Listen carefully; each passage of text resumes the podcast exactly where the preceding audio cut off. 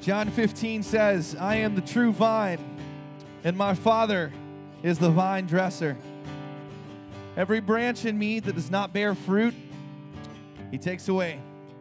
And every branch that does bear fruit, believe it or not, he prunes. That's unfortunate. That it may bear more fruit. Already you are clean because of the word that I have spoken to you. Abide in me, and I in you. As the branch cannot bear fruit by itself unless it abides in the vine, neither can you unless you abide in me. I am the vine, you are the branches. Whoever abides in me, and I in him, he it is that bears much fruit. For apart from me, you can do nothing. Lord, we just say as, a, as friends and family that we recognize your lordship, Lord. We recognize your superiority. We worship your name. And we're so thankful, God. My heart is so thankful for the very costly grace, costly for you, that you extended to me. Lord, would you give us grace to abide in you? Draw us close, Lord. Give us grace to stay. To stay in your presence, to seek your face, to know you personally, in close spaces, intimately, in ways that we, we don't even know how. Lord, open our ears and our hearts this morning to receive your word, to receive your encouragement, to receive your rebuke. Whatever it is you have for us, God, we just want it. Correction, guidance, encouragement, comfort. We just want the real stuff. We want your things, God. I don't want to hear about the things of God. I want to I want to encounter, I want to have the things of God. I know I have you, Lord. Lord, teach me. Speak through me. Deposit your word in our hearts and change us, Lord from glory to glory. In Jesus' name, amen.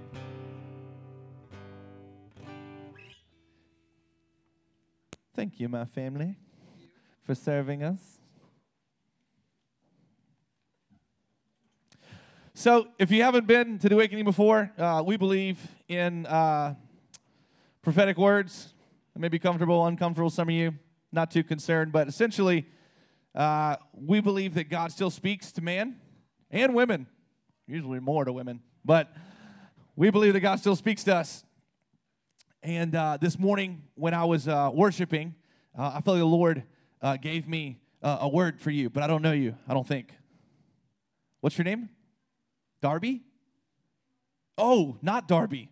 Emily. Yeah, oh yeah, I'm talking to you. Yeah, so I was worshiping this morning, and uh, uh, I feel like the Lord highlighted you to me. And it's funny now because you're like sitting under the spotlight, so it's really this is really good. That is, that's not spiritual at all. It's just funny. Uh, don't be. It's not weird. Um, that actually did. You know, funny story that happened one morning when we were here. I said, Lord, would you would you just highlight someone who uh, who you're like you know moving in? And there were four people who were sitting under the spotlights, and they all had on the same color shirt. It was really weird. God does stuff like that sometimes. Other times it's real normal. So. I feel like this is pretty straightforward. Um, Darby, what do, what do you do? Emily! Emily, don't tell me what you do. This is, uh, when I was over there praying and worshiping, uh, I felt like the Lord said that you're like Rebecca. So, Rebecca in Scripture uh, was the wife of Isaac. And she was actually found because someone was sent for her are you married? Okay, cool. I am. I just got married. It's really great. God, God bless you when that comes. Um, she was sent, and essentially, he, the guy who was sent, the servant, had this little prayer um, that uh, went something like, "God, let the first woman who you know lets all the camels drink and fills us up, you know, let her be the one." And uh, God was like, "All right, cool. Well, I'll do that with you."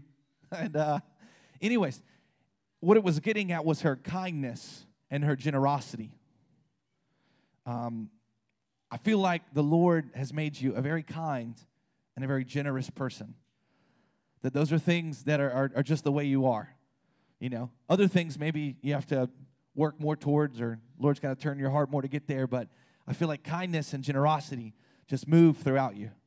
Uh, and I just want to tell you how valuable that is, uh, and how valuable that is to your friends, and how valuable that will be uh, to a, husband one day. Um, secondly, God, I live with a very kind and generous woman, so I just, it is, it's tremendous. Um, changes your life. And so, um, secondly, I feel like the Lord said you're a teacher.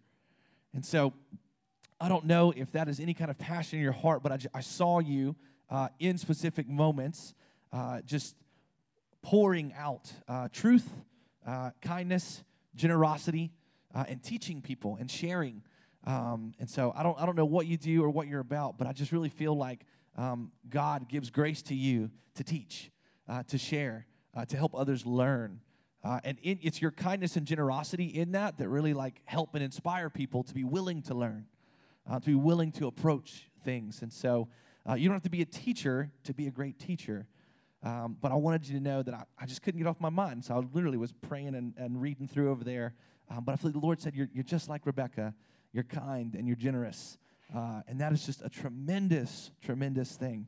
Uh, kindness is by far the most underrated uh, quality in our, in our world. Uh, but it's tremendous. Uh, and one day, I do believe. So, Lord, I just, I bless not Darby, but Emily I bless Emily. Um, God, thank you so much uh, for the way you've made her kind and generous and given her grace uh, to teach others and to encourage them to learn uh, and to be inspired. So, bless you. Nice to meet you. So, uh, this morning, if you guys will get out your Bibles or your phone Bibles or whatever you've got, we are going to be in the Word. So, this morning, we're going to be in John 5. Stereotypically, I love the Gospel of John. It's very emotional and dramatic and really beautiful. So, what do you know? I love it. Um, I love John 5. I want to tell you a true story. I was, uh, I was riding back home. I'm a, I'm a DJ. Uh, well, I run a DJ company, and uh, I hope to actually one day have like four turntables at once and, and maybe record spinning in the other hand. But uh, we love hosting events. Uh, we love throwing people's weddings and other stuff. We just, it's a great, great fun for us. And uh, I did this event down in St. Simon's. It was like the weekend before we were headed to the beach to go get married. Uh, and I was, I mean, it was, I was all over the state. It was crazy. Friday night, I was in um, St. Simon's at uh, B Farm's wedding. And then Saturday, I was uh, somewhere else in North Georgia. And Sunday, I was at church and then somewhere else. It was just wild. Um, so coming back up from St. Simon's, I uh, was like, all right, Lord, I got like, mm, I don't know, five hours uh, from 10.30 to like 4 in the morning um, to get home. So what should I do? You know, like, I just kind of not really sure what to do. But I decided to download the Gospel of John. Does anybody else buy stuff where you like, you set up a recurring account and then you forget you have it? I did that. You did that. That was awesome. I met Gracie and she was actually still on uh, which one was it? She did she was on eHarmony for like a month. And then I was like, ah, whatever, eHarmony. And then I, I met yeah, two years later she was still paying. And so I got to call in and be like, she's found a boyfriend. Cancel her subscription. We're serious. Thank God she was serious. I was so serious. Um, so, anyway, so I'm uh, I did that with Audible. So if you've ever seen Audible on your phone, you, I, I, love it. Um, it's really great for when I have business trips and road trips. Uh, just taking my little Bluetooth and listening uh, to a book or a sermon or the Gospel of John. And so, but I forgot. And so I had like like six credits stored up from Audible. You only get one a month. So I guess I've been just racking away $14 to Audible every month. But it was awesome when I found that I had six credits. And so I downloaded John and I'm listening. Um, and John, uh, I love this book. Uh, one of my favorite passages in all of Scripture, uh, John 15, uh, which I just read from, is, is obviously in John because it's called John 15. And uh, I listened to the whole thing. And also, do you guys like the uh, dramatic versions or the non dramatic versions? Raise your hand for dramatic versions of scripture reading. Raise your hand for non dramatic versions. See, I can't handle when they're like telling the story and there's like rumbling music in the background and I don't know. I just can't. I can't handle it. My ADD just kicks me too hard. I'm, I'm thinking. I'm like painting a picture with my uncreative mind and trying to. Anyways, it doesn't work out. So, downloaded John and I'm listening. Um, did anybody else grow up in church? All right, this is great. This is actually this. I'm never to do this. So, stand up if you grew up in church, just so we can get a grid. All right, sit down. I grew up in church as well. Stand up in this room if you are in leadership in any capacity, with your job, with your business, with anything, or if you've been defined as a leader or called a leader or whatever. If you're in leadership, okay, thank you. So I'm listening to John 5, and I grew up in the church. And like I said earlier, um, I, don't want to just know the things of God unless He, he shows them to me. Um, for example, I, I really love the pastor of our church. He's a good friend and he's a good boss. Y'all don't know that, but I know the second one um, that he, he takes good care of me, Travis, right? But I also know he's, he's very truthful. For right, wrong, or indifferent, he's, he's very direct and truthful about his approach to God. He wants the real stuff, he wants the real deal. And I love that about him. And so I, I kind of, even though I love hearing things from them, I would a hundred times out of a hundred want to hear things directly from God. I want, want a Holy Spirit to reveal something to me more than Travis or any other man that I respect to that level. Um, there's a there's a change, there's an intimacy that's increased. There's a, a, a realness uh, that's established when God Himself is speaking to you and moving as you read Scripture. It's, it's different. You know, if, if you look around your life and the only sources of, of biblical insight, wisdom, uh, movement in your spiritual life from other men, then make some changes. They need, you need to know God more than men, more than godly men, more than mentors, more than disciplers. You need to know God. We must. We must know Him. And discipling is great, and mentoring is great. And Travis is a good friend and boss, and subsequently has good character and leads our church well. But I want to know God much more than I know Travis. And I really respect Travis but I want to know God much, much more.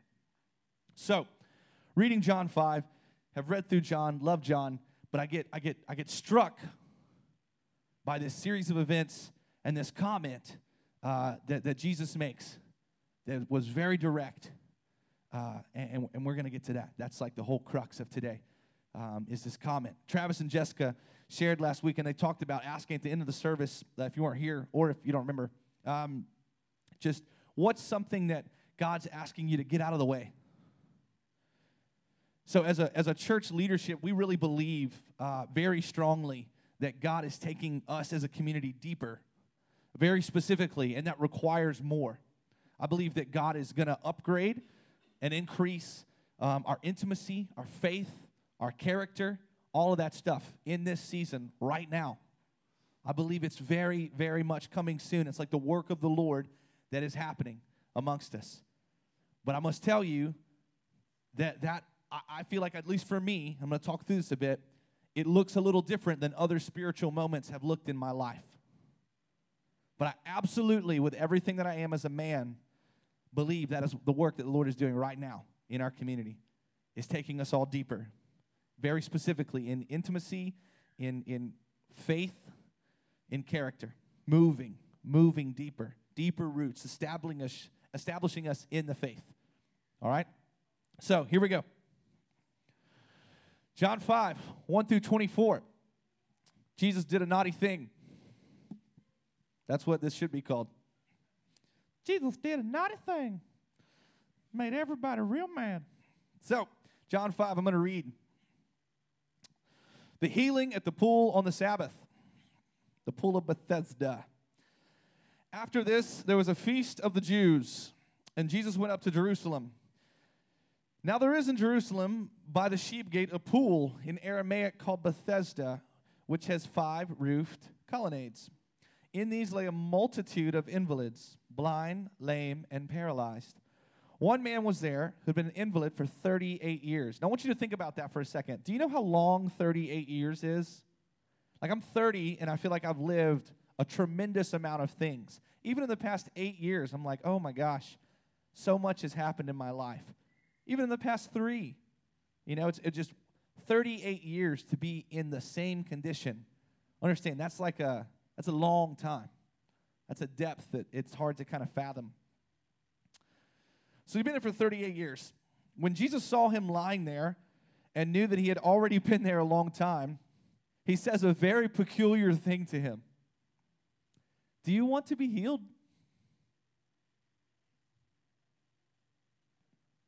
The sick man answered him.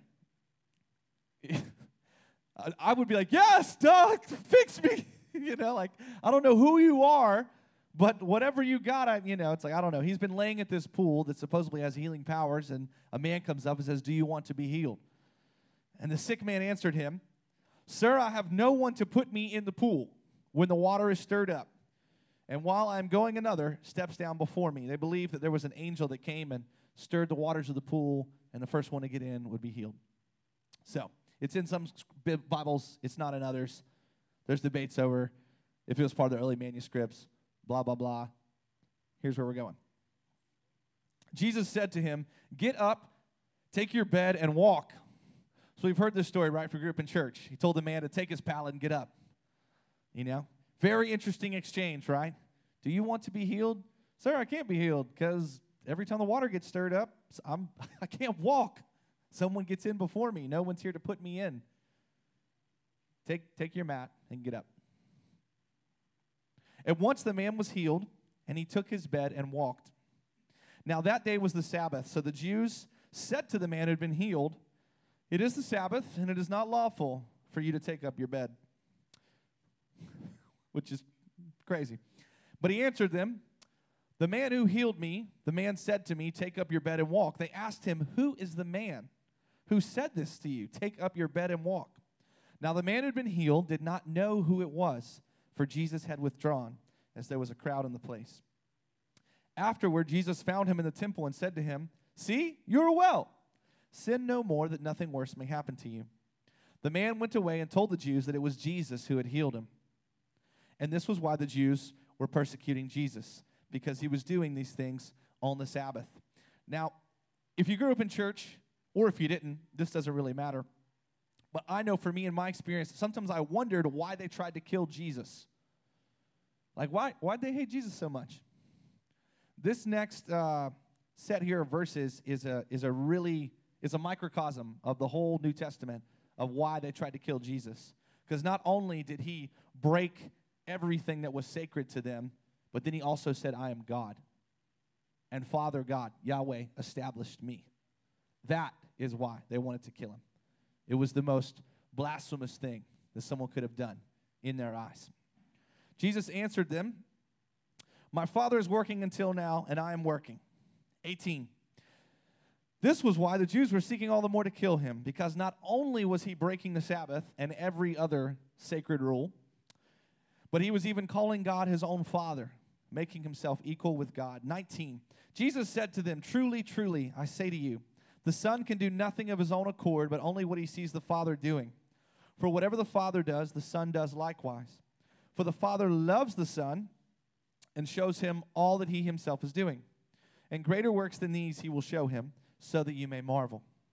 For as the Father raises the dead and gives them life, so also the Son gives life to whom he will. The Father judges no one, but has given all judgment to the Son, that all may honor the Son just as they honor the Father. Whoever does not honor the Son does not honor the Father who sent him. Truly, truly, I say to you, whoever hears my word and believes him who sent me has eternal life. He does not come into judgment, but has passed from life into death. So, you can go ahead and let him fly, Samwise. Interesting uh, mode of conversation, right? Do you want to be healed? I want you to take about four seconds and close your eyes and think about the long term issue in your life or family. All right. Do you want to be healed? Don't answer. Why did Jesus ask this man this question? He's obviously laying by a healing pool. Jesus, scripture says, had known he had been lame for 38 years. So if we if Jesus knew that he had been lame and if what's in the natural told him he's at an area of healing, why does Jesus ask him, Do you want to be healed? It's, it's very peculiar. Keep going. I believe that Jesus was asking this man, Are you ready to cut ties with everything that your problems do for you?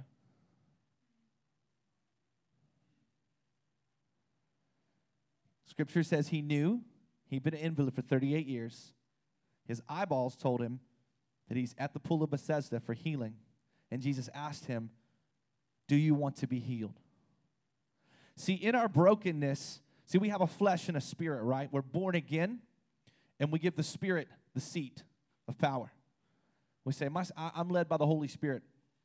You know, constantly, by the grace of God, we're aiming to kill our flesh, continue to put the old man in the grave. You know, that's gospel 101. That's what Jesus had to come in the flesh, take authority over the flesh.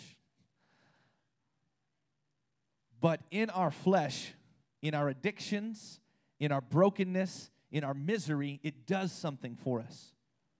Right? So I spent two years, the better part of two years, in a thick depression. It obviously was terrible. At the same time, in a really twisted way, it did something for me. I, it, I had a relationship with it. It allowed me to avoid people, it allowed me to not take responsibility for my mistakes. It allowed me to not see things clearly.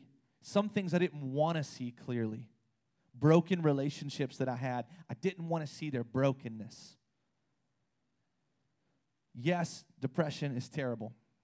Absolutely. It's a killer, literally. But it did something for me. I had, I had, a, I had an affection for it in my flesh. I believe that's what Jesus is asking this man.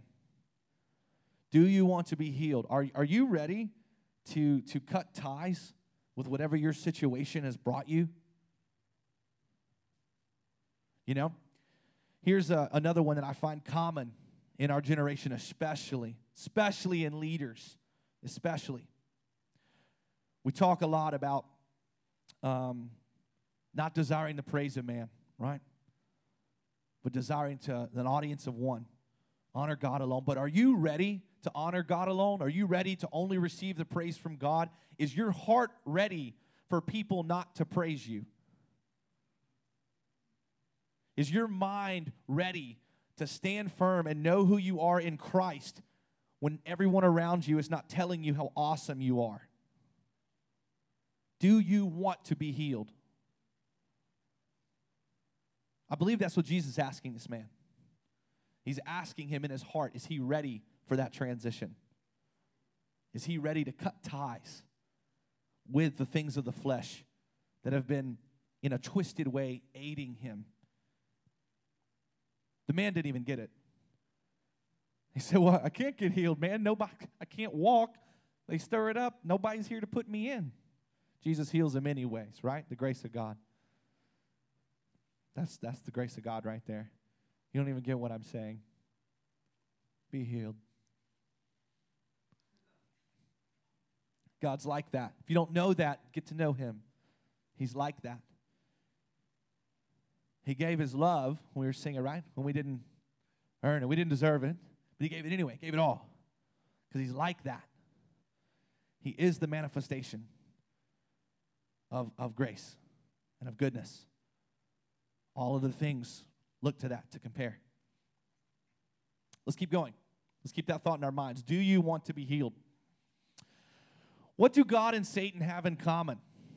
You might know? Any Bible thumpers out there? One thing. They're both trying to kill you. Yeah, that's very true. Satan desires to kill you, God also to kill you, but to kill you so that you can be resurrected. God desires death to self. Jesus said to all his followers, right? Anyone who should come after me will take up his own cross. Uh, don't forget what a cross is an instrument of torture and ridicule, death. Anyone who comes after me will die. He who loses his life will find it. Uh, if you feel like this thought doesn't make sense, I encourage you to read the Bible. Your problem's not with this message, it is certainly with God Himself. God is trying to kill your old man, I promise. Um, keep going. I had this vision one time that was really terrible. I was at my house, and actually, it was actually I was with the Awakening. We were over at that uh, shopping center on Alps, uh, where the pet store is, where you can go pet all the puppies. They're so smart, man. People buy sugar gliders out of that store too, from what I hear, because they, they're so nice to touch. but it's a good marketing plan. I could learn a lot. but we're over there, and all of a sudden we're like worshiping. We're having like our church meets there or something. There's these crazy cool things going on in the sky. We're like, oh my gosh, like God is moving. Again, it's just a dream. I'm like, you know, I'm not drawing this. It's cool, like signs in the sky and things are happening. All of a sudden, this fireball comes down out of the sky, lands in the back of a truck, and we're all like, yeah, yeah. You know, it's like, it's awesome. Except out of this truck, four like terrorists get out with like AKs and they start spraying, they start mowing everybody down. The scene went from very, very awesome to very, very terrible. I was full of fear right? I'm, I'm, I'm truly in this, in this dream watching all of my friends die. Uh, I responded, uh, I, I ran in the dream. I run, I try to run. There's a door, it's locked. I turn back and I see a guy approaching me. He's got, you know, just wearing his AK. As I'm backing up from him, I feel in my dream, again, this was like this prophetic. If you've ever had a dream that has life in it, that feel that feels like there's qualities of life in it, taste, smell, touch. Like I in this dream I felt gasoline being poured on me. If you ever had that, sometimes that's the way God speaks to me in dreams. It's the way I know the difference between a dream that's just of the flesh versus a dream that maybe God is stirring in me. Is there's, there's life in it. There's qualities of life in it. I feel it. I experience it in a, in a deeper measure. Um, I'm backing up, and someone's pouring gasoline on me. I can feel it. I can smell it. It's burning my skin. The man walks up to me. He's walking this way as I can feel this gasoline being poured on me. And he has a, he has a match. And he goes to light it. Right when he lights it, I wake up. And I heard the Lord say, Are you ready to die? This was not a fun moment. This is this is real. This was me in this moment. I'd be like, God, what?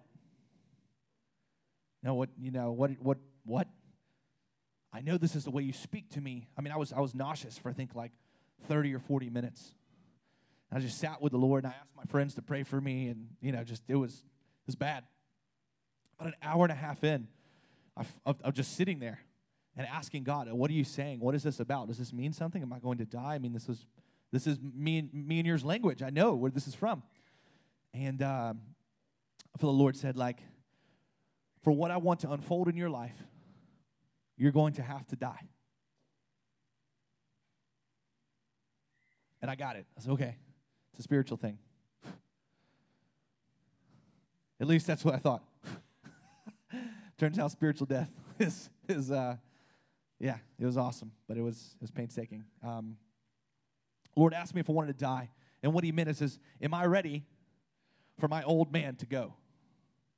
Am I ready? He's called me to things, he's called me things. Am I ready to, to be who the Lord has asked me to be? Am I ready to be myself? Who God's made me to be? It's not like I'm aspiring to something. God has made me who I am. He's established it. Jesus' work on the cross is finished. I am who I am, and I am who God says I am. If you do not know what God thinks about you, stop and ask Him. What do you think about me? Who am I? You don't have to aspire to it. It's not a performance chart. You are that person in Christ. The only thing you have to do is go be with the Lord. You have to abide in Christ, and the fruit will bear. You, it's already in you. You're already there. You're already that person. There's no time in heaven, right? God is above time. We think very linearly. Our whole world is performance driven, climbing up the ladder. But in the eyes of God, you are already the full manifestation of who you are in Christ if you are born again. You just need to go be with God. Jesus says the fruit will bear if you abide.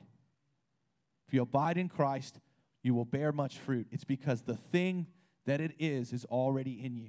You've been born again. Just abide in Christ and bear much fruit. He'll do it, He'll make it grow. An apple tree doesn't say to itself, Grow, grow. It just grows. It's an apple tree. Now, conditions affect an apple tree, right? But man, it doesn't have to tell its DNA to do its job. It knows who it is. Know who you are. Abide in Christ. He will bear the fruit in your life. So I, I chose slow death. That was bad decision, but it changed my life. God, God came for me anyways. I told a friend this week when I was meeting with them, I said, "Hey, this uh, what I'm telling you cost me about 10 years. I pray it cost you one conversation." I chose slow death. I chose to not cut ties with my fleshy ways. And I don't mean just sin, I mean the actual, like, ingrained patterns, relying on my own strength, uh, trusting in myself more than the leadership of Holy Spirit, slow to obedience, slow, sluggard to obedience, allowing those things to stay. That's a slow death. It sucks.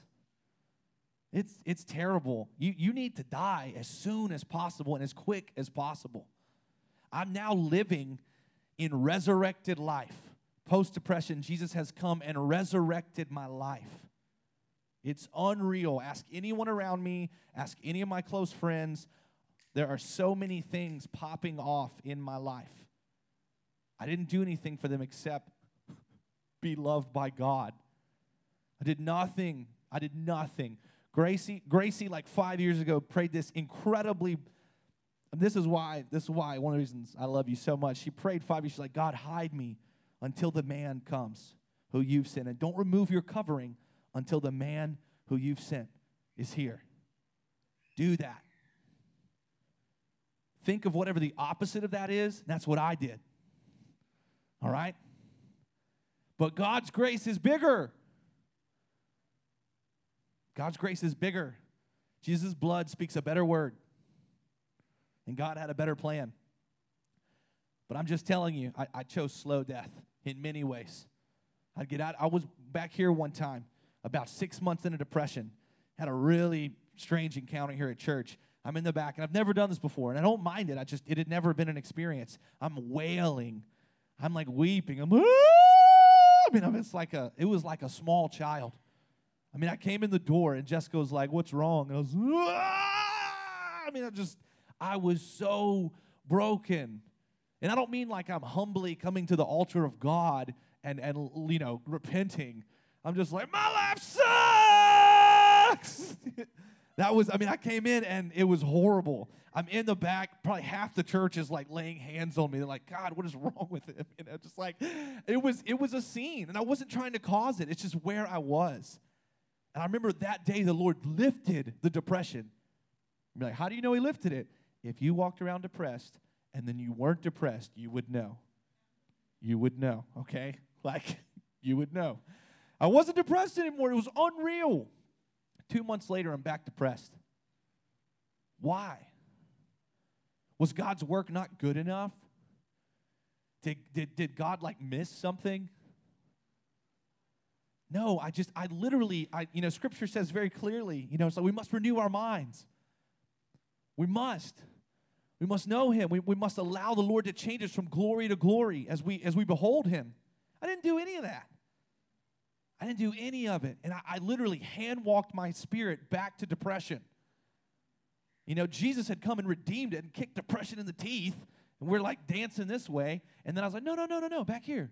Back here. You don't, you're not ready for there. You, honestly, you're a little scared to be that guy God's asking you to be. This is what you know. My depression did something for me, and that's twisted, but our flesh is. Who, who, you know, Jeremiah, it's like who the, the, the heart is wickedly deceitful above all else. You know? This is not something you want to try and tame. Do not trust your flesh. You're, you you must teach your flesh to submit to Christ. And God will give you grace in that effort. And it'll feel like you're getting better at being in stride with God, but what's happening is God's giving you grace as you as you submit your flesh. Paul said he used to beat his flesh into submission. Not literally, but just like the figure. It's like it's a violent thing. It's like, no, this I hate my morning, but God, Jesus, Jesus, Jesus. You know, we must teach our flesh. I chose slow death. I encourage accelerated death. Dying to self is the best fertilizer for spiritual growth. Think about it in the world, right? What is the best fertilizer? What do people pick up from farms and then sell? I mean, what? Manure, right? Your crap. It's the best fertilizer. Your crap is the best fertilizer for your growth in your spiritual life. But it must hit the ground. You must take it off. It must. But it's the best fertilizer because you die. You die, and it gives the Lord this open canvas to light you up. You know? Keep going. That's scripture. I just wanted to share John 3 30. He must become greater and I must become less. The uh, fertilizer thing is a very biblical thought. Um, the question again, it's like it makes sense, right? You know, fertilizer, that's cool how that works in the ground, also in the spirit. But are you ready for your crap to be exposed? Or is it just more comfortable to kind of live in sin be, be, because you, you don't know anything else? I know for me, a lot of times it's been. It's been much more comfortable to live in my brokenness because at least I've spent six, seven, 18 years trying to deal, trying to cope with this brokenness. So I know I feel more comfortable coping than I even do with freedom because I don't know freedom yet in an area. I didn't know freedom from emotional brokenness. So I would choose depression over freedom. It sounds terribly stupid on paper, but in our in our lives in our hearts that are twisted, man, it, it makes a lot more sense. I'm just not sure what God's going to ask of me or even what's going to happen or even if it'll work. I'm not even sure if freedom's real for me. But coping is real, at least. At least I can cope. But Jesus didn't die, and the work of the cross isn't finished for us to cope. If Jesus would have just died, he'd have been like all the other guys that came before him. But he didn't, he resurrected. And that's what we do. He's, he's the first, right? Firstborn of all creation, so he goes first. He showed us what it was going to be. He died and then he resurrected. That is your life, submitted in obedience to Christ. And that is my life, submitted in obedience to Christ. If I die, he will resurrect me. I'm telling you, my life has had an incredible upgrade after I died. And obviously, there's things the Lord's still working out. Do I think that this work is done? No, not close.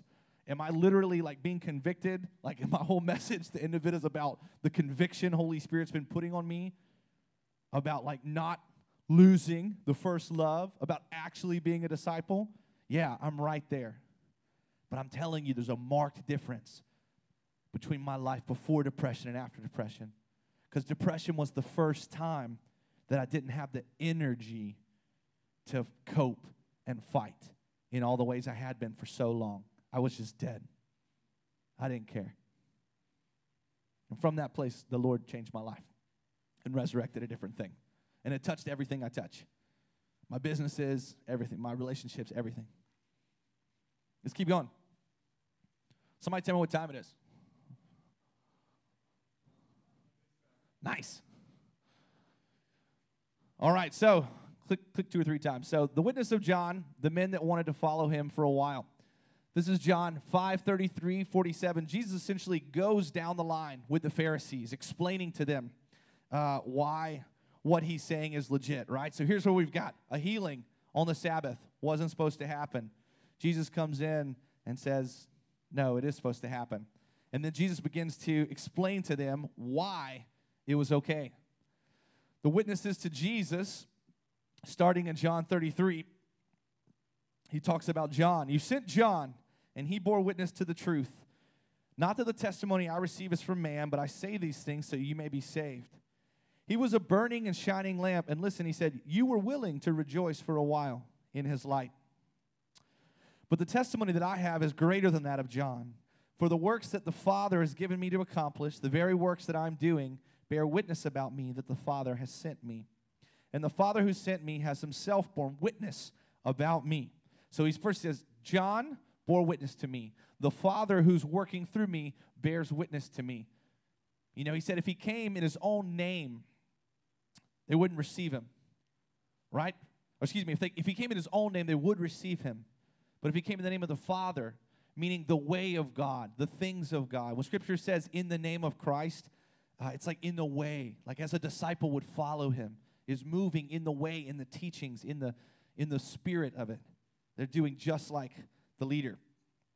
So 37, the Father who sent me has himself borne witness about me. His voice you've never heard. His form you've never, and this I love when Jesus does this. He just goes on like a rampage, just like just spitting truth. He's like, I'm not sure what you're feeling about this, but this is the truth. I love that God's like that. His voice you've never heard, his form you've never seen. And you do not have his word abiding in you, for you do not believe the one whom he has sent. You know, mic drop. You search the scriptures because you think that in them you have eternal life, and it is they that bear witness about me. Yet you refuse to come to me that you may have life. I do not receive glory from people, but I know that you do not have the love of God within you. I have come in my Father's name, and this is what the whole thing we're getting to today. I've come in my Father's name, and you do not receive me. If another comes in his own name, you will receive him. How can you believe when you receive glory from one another and do not seek the glory that comes only from God? So, if there's so many witnesses to Christ in this moment, why, why the Pharisees can't believe him? Why can they not? I want to watch a video. It's about three minutes long.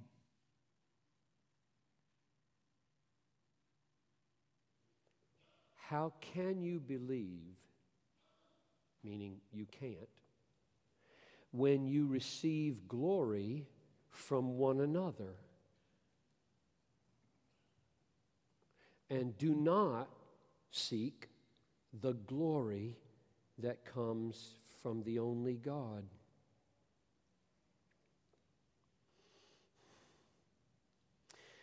You can't believe. Why? Because you love the glory of man, not the glory of God. You love it. It feels so good to be praised, complimented, approved, applauded. It just feels so good.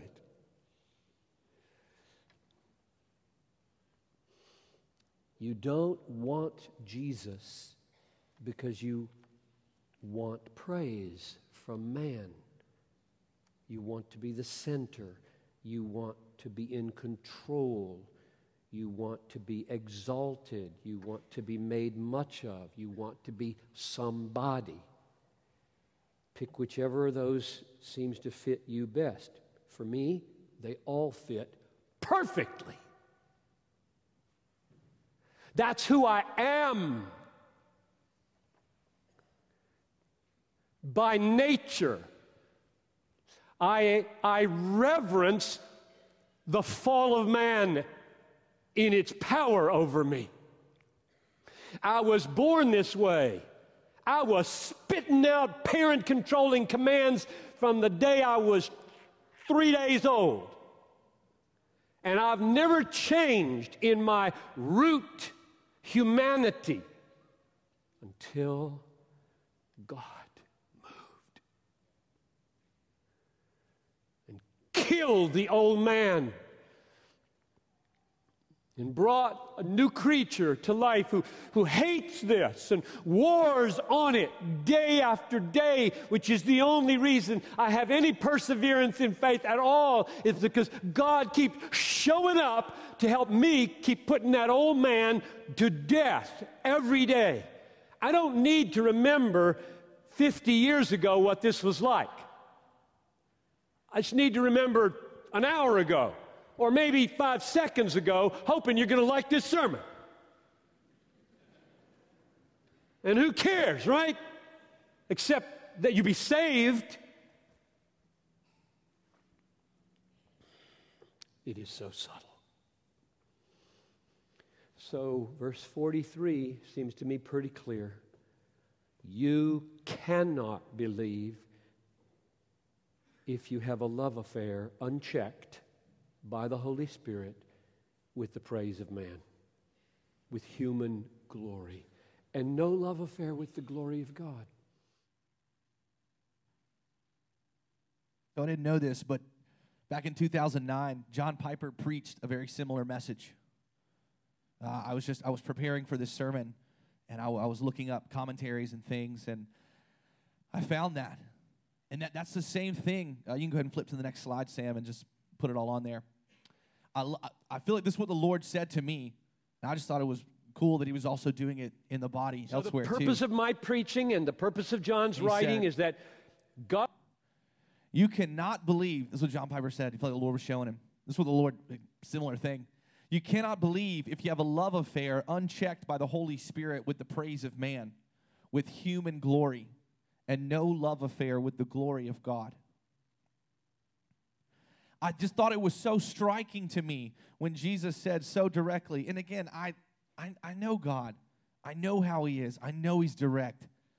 You know, I know He's that way. But it, it really, really struck me when He said to these people, How can you believe? When you only receive glory from one another and you do not want the glory from God, how can you believe? And I feel like the Lord began to talk to me for the next two hours about it as I was coming home. And was like, Jess, you there the praise of man is literally wherever that exists in your life, it is directly in the way of receiving more from me. One of my prayers for the past six months, all the time, I haven't even crafted it. It's, it's something that I've, I've heard here in this community, and I've really been praying myself for really specifically six months.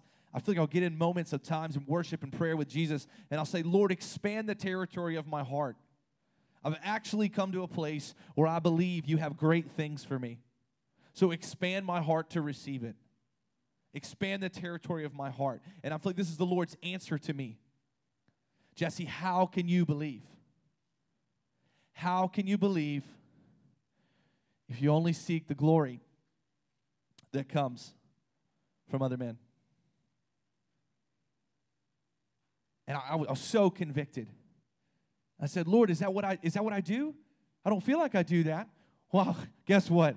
Don't trust your feelings. Trust the Holy Ghost. Trust God more than your feelings. Your feelings are indicators. Trust God above your feelings. Says, All right, Lord, what does that look like? And here's the thing before me and Travis talked about vision for 2017 as a community. The Lord put the same thing on both our hearts. It was really cool. Just about Him taking us deeper in 2017 in intimacy, in faith, just grow, growing us as Christians, growing us as a body, growing our roots. I don't think this one is going to come for me in my life the way that others have come. Many things in my life God, in his sincere kindness, has spoon fed me. Just spoon fed, just, just here you go, buddy.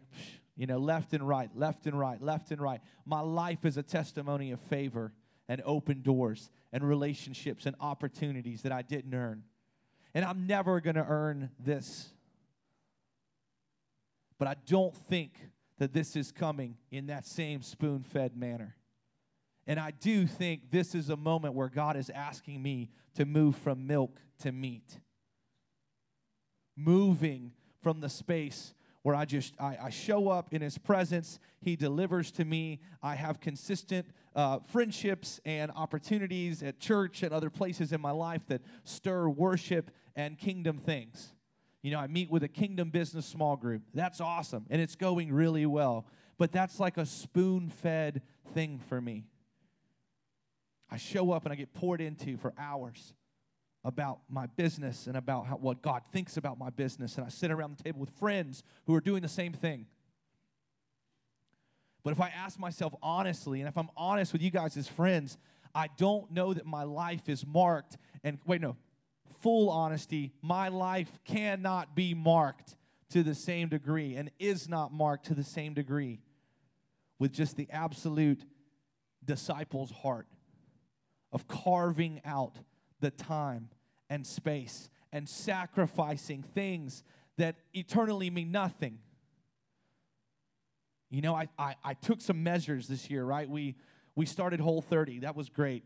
It also is terrible when you can't have a glass of wine at a dinner party, but we took communion, so it was all right. Um, we took Whole 30. I, I used to read this Bulldogs recruiting website every day. It's like a $10 subscription, and I would read it like if you're obsessed with Insta, I was like obsessed with Dogs 247.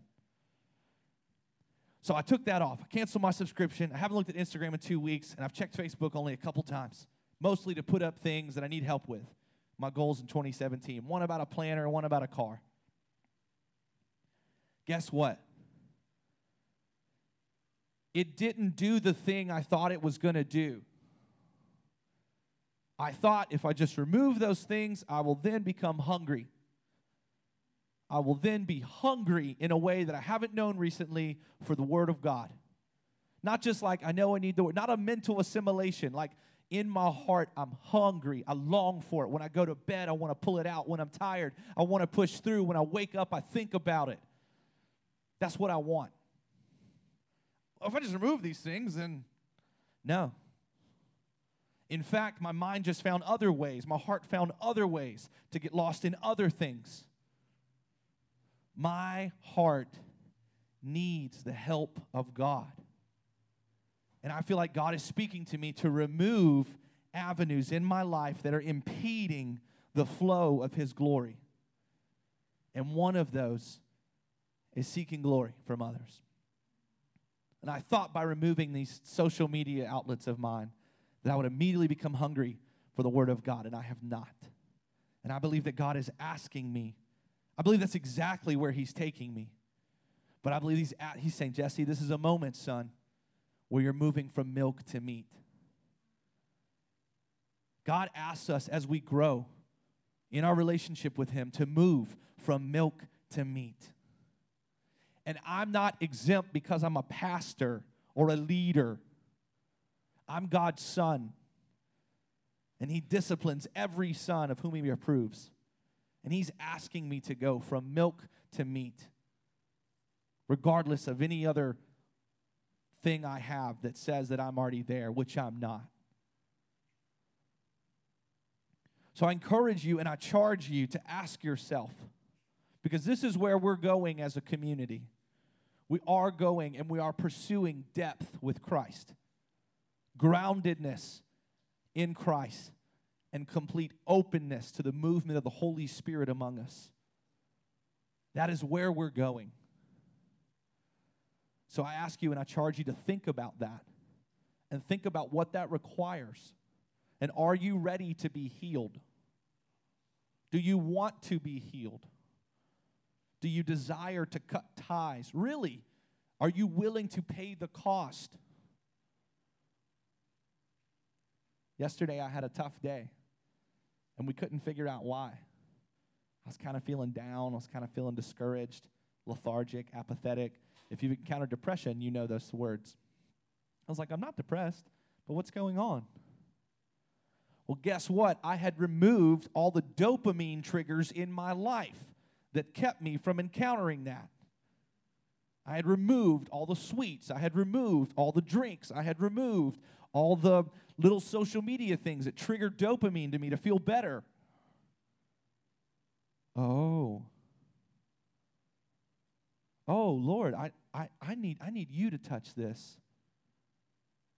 All those things are band aids. I've only removed them for two weeks. Is the first time I felt anything like depression. And I'm not depressed, but it was that lethargic, apathetic, ugh. We need the Lord, and we're going deeper in pursuit of Him and relationship with Him, and that is going to cost. And if you have a long standing issue in your life, I just charge you to ask yourself and your boyfriend, girlfriend, husband, wife, friend, roommate are you ready? Do you want to be healed? Are you ready to cut ties? You're going to have to learn a new way. You're going to have to learn new things that are not as comfortable. Is this the desire of your heart? Do you want to be healed? Anyways, I love you guys, and I, I, just invite you into this process with me. This is where I am. This is my process right now before the Lord with my wife and, and with Jesus. And I believe God is taking me deeper, and He's showing me in kindness that, hey, son, it's, it's going to require more. It's going to require more.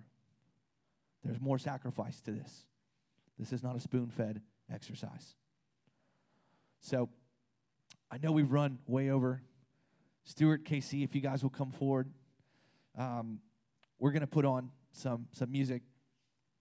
If anybody wants to receive prayer, I'd be more than happy to pray with you. If you'd like to receive a prophetic word, if you want someone to listen to God with you and share what God's saying, we're more than happy to do that. If anybody doesn't know Jesus, I'd love to talk to you. I would have never been a Christian I would have never been a Christian except for Christ. That's not what I would be into ever. But I'm very much into Jesus because of who he is and what he's done. So, come talk to me, come receive prayer. We'll see you guys soon. Bless you guys.